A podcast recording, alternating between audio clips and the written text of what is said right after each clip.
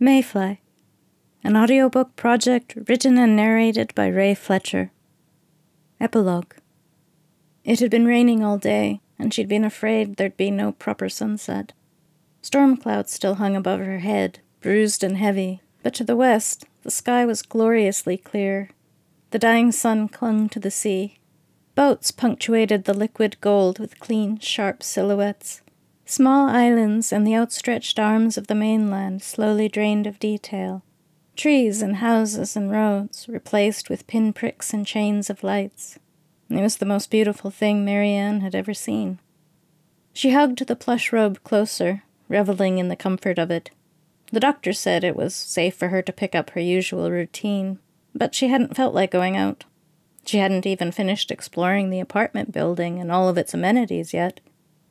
The sun set. She smiled, hearing sounds from the bedroom. Ash was getting better at making normal noises and taking her time. Feasting on Ewan had made her more than her usual self, resulting in sudden appearances and, occasionally, broken walls. They weren't sure if it was permanent or not. So far, a faint glow still kicked up when she was excited. Marianne was getting used to it, wondering aloud what would excite her enough to brighten her to reading lamp level. She joined Marianne on the balcony, mysteriously rumpled as usual. Marianne shifted over to give her room to sit on the bench thing. It was too plush to be a bench, really. It must have a name. Fancy things always had names. Good morning, so to speak. Marianne kissed her. She felt like a cool silk pillow when Marianne leaned against her. How are you feeling? Mentally? Physically? Emotionally? Texturally? Start with the easiest one. Doctor said it's all okay down there, as far as she can tell. If I get knocked up again, they'll want to keep a close eye on things. I'm sorry, my girl. It was the doppelganger that was excited about it, and Mom and them. Even if I did want it, the doppelganger, you know, if there was any chance that Ewan messed it up somehow. Ash rubbed her arm, soothing away her agitation. It's just, was it something I did? Something he did? Why does it even matter since I didn't want to have a baby anyway? It was taken out of your hands. Yeah, I guess. She took a deep breath. I'm not sure what I'm supposed to feel. I don't think there's a supposed to. Guilt, anger, relief, adrift, free. Why is it so confusing? Marianne made a face. It's probably all hormones or something. It's all right just to feel what you feel. Simple as that? I think so right now. She'd passed out on the way to the hospital and woke late the next day, cushioned by painkillers, with her mom and Bobby there, both of them dozing in chairs.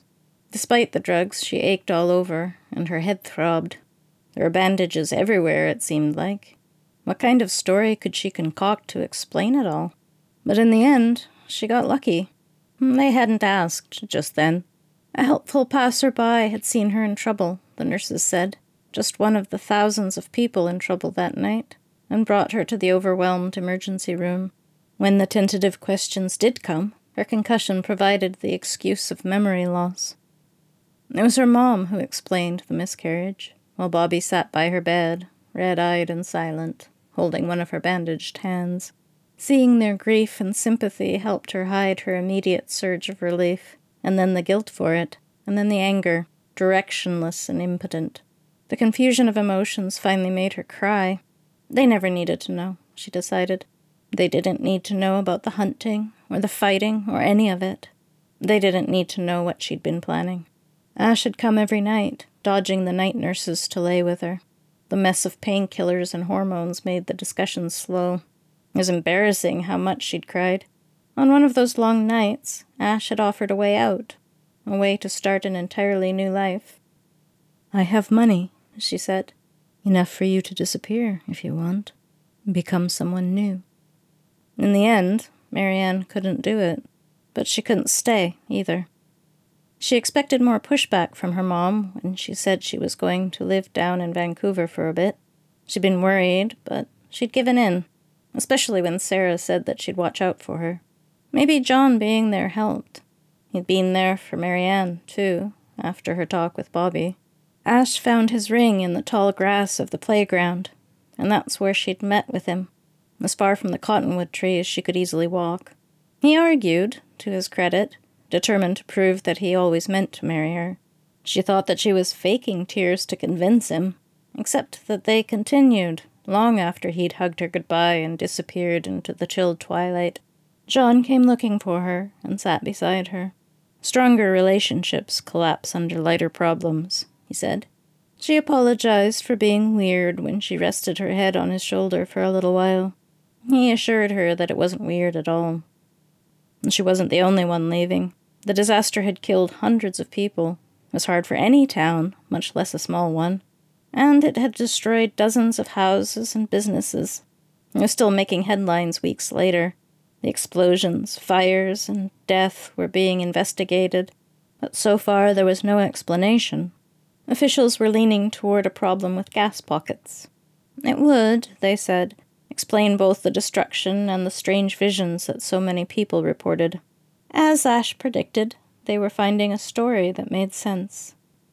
Without Ewan to master them and the gate to attract them, most of the monsters fleeing the collapsing world had scattered.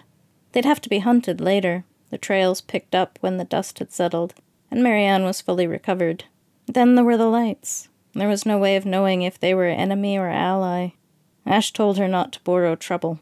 When Marianne pointed out that Ash was the one who brought up the topic, she was offered a kiss as a distraction. Marianne had never let a subject drop faster in her life. Sarah emailed, Ash said. How is everyone? As well as can be expected. John's hanging in there with your ma. She's going to meetings, he says. She rubbed her eyes. Ash's patience had been endless. She couldn't say how it was better to cry on someone's shoulder, only that it was. Just Right then, she didn't want to give way to it, resentful of the roller coaster of hormones. Ash's fingers brushed the tears away, smooth and cooling. Of course she knew. Sorry. I don't know why I keep. Hmm. Grieving takes time. I wanted to leave. I want to be here. Goodbyes are still hard. Mm. Marianne felt Ash laugh. She took a deep breath, fresh sea air mingling with the smell of Ash's hair. Did the whammy work? She didn't have to look. She knew Ash's pained expression and smiled. Whammy. She gave up with a sigh. Charlene doesn't remember anything about the kidnapping or the house. There should be nothing to prompt recall. The wind picked up, tangling Marianne's hair. Ash tucked a lock back behind her ear with great care. Marianne turned for another kiss and noticed a black box sitting beside her. That's really pretty. For you. It was smooth as glass, with a shining butterfly on the lid. She thought it was plastic until she rapped on it. It was lacquered wood instead.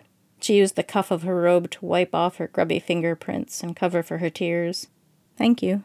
Open it, you silly thing. She lifted the lid. Inside was a bank book for a new account and a scattering of debit and credit cards. Are you sure about this? Girls go crazy with credit cards. You'll figure it out. At the bottom of the box was a unicorn keychain. There wasn't just an apartment key on it. Oh my god. Is it. It's for the car? Ash's fingers twitched. Marianne held it up and swung it gently, watching her eyes follow it like a cat with a toy. I promise that she's yours. I'll only drive when I have to. No, no, no. It's. Ash looked sheepish. Thank you. She rested her head again. Do unicorns exist? The keychain was sparkly. I've never seen one. But what does that mean? Maybe you can dream one into being. Two. One would get lonely. She nuzzled Marianne's hair. Aren't you going to check your bank balance? Huh. What's the minimum? She sat up. Ash watched her. Carefully, she thought. Uh, did I just graduate to high class call girl or what? Ash rolled her eyes. I couldn't add enough zeros onto that one to show your worth. She took Marianne's hand. It's yours, without conditions. It isn't a payment to bind you to me. It's freedom. Freedom to go? If if you want. Freedom to stay? I'd really like that. She clutched it. Do you think I could take some classes? Maybe by correspondence? If you like. Anything you like. That's what freedom means. Marianne resettled herself, hugging the bank book while Ash hugged her. If the wind came and snatched the box away, she'd still be happy in Ash's arms. It was a scary feeling. An incredible feeling. We have to stay here a while anyway, to hunt, right?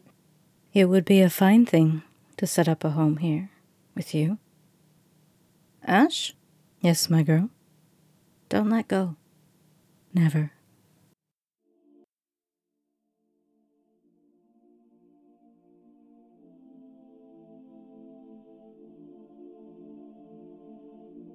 Thank you to everyone who followed Marianne's story this far. Writing and recording this has been an incredible adventure.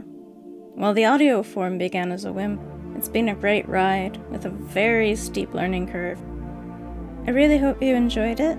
If you did, and there's a way to give a thumbs up on whatever platform you're listening on, I hope you consider it. If you feel so inclined, a recommendation to a friend or a peep at some of my other books would be most welcome. The first chapter of Book 2, with the working title of Sirens, is being recorded. The hunting continues in slightly fancier digs as Ewan's legacy spreads out to start colonizing the world. Be back in two weeks to meet Captain Bobo. I hope you're all doing well and have a great night.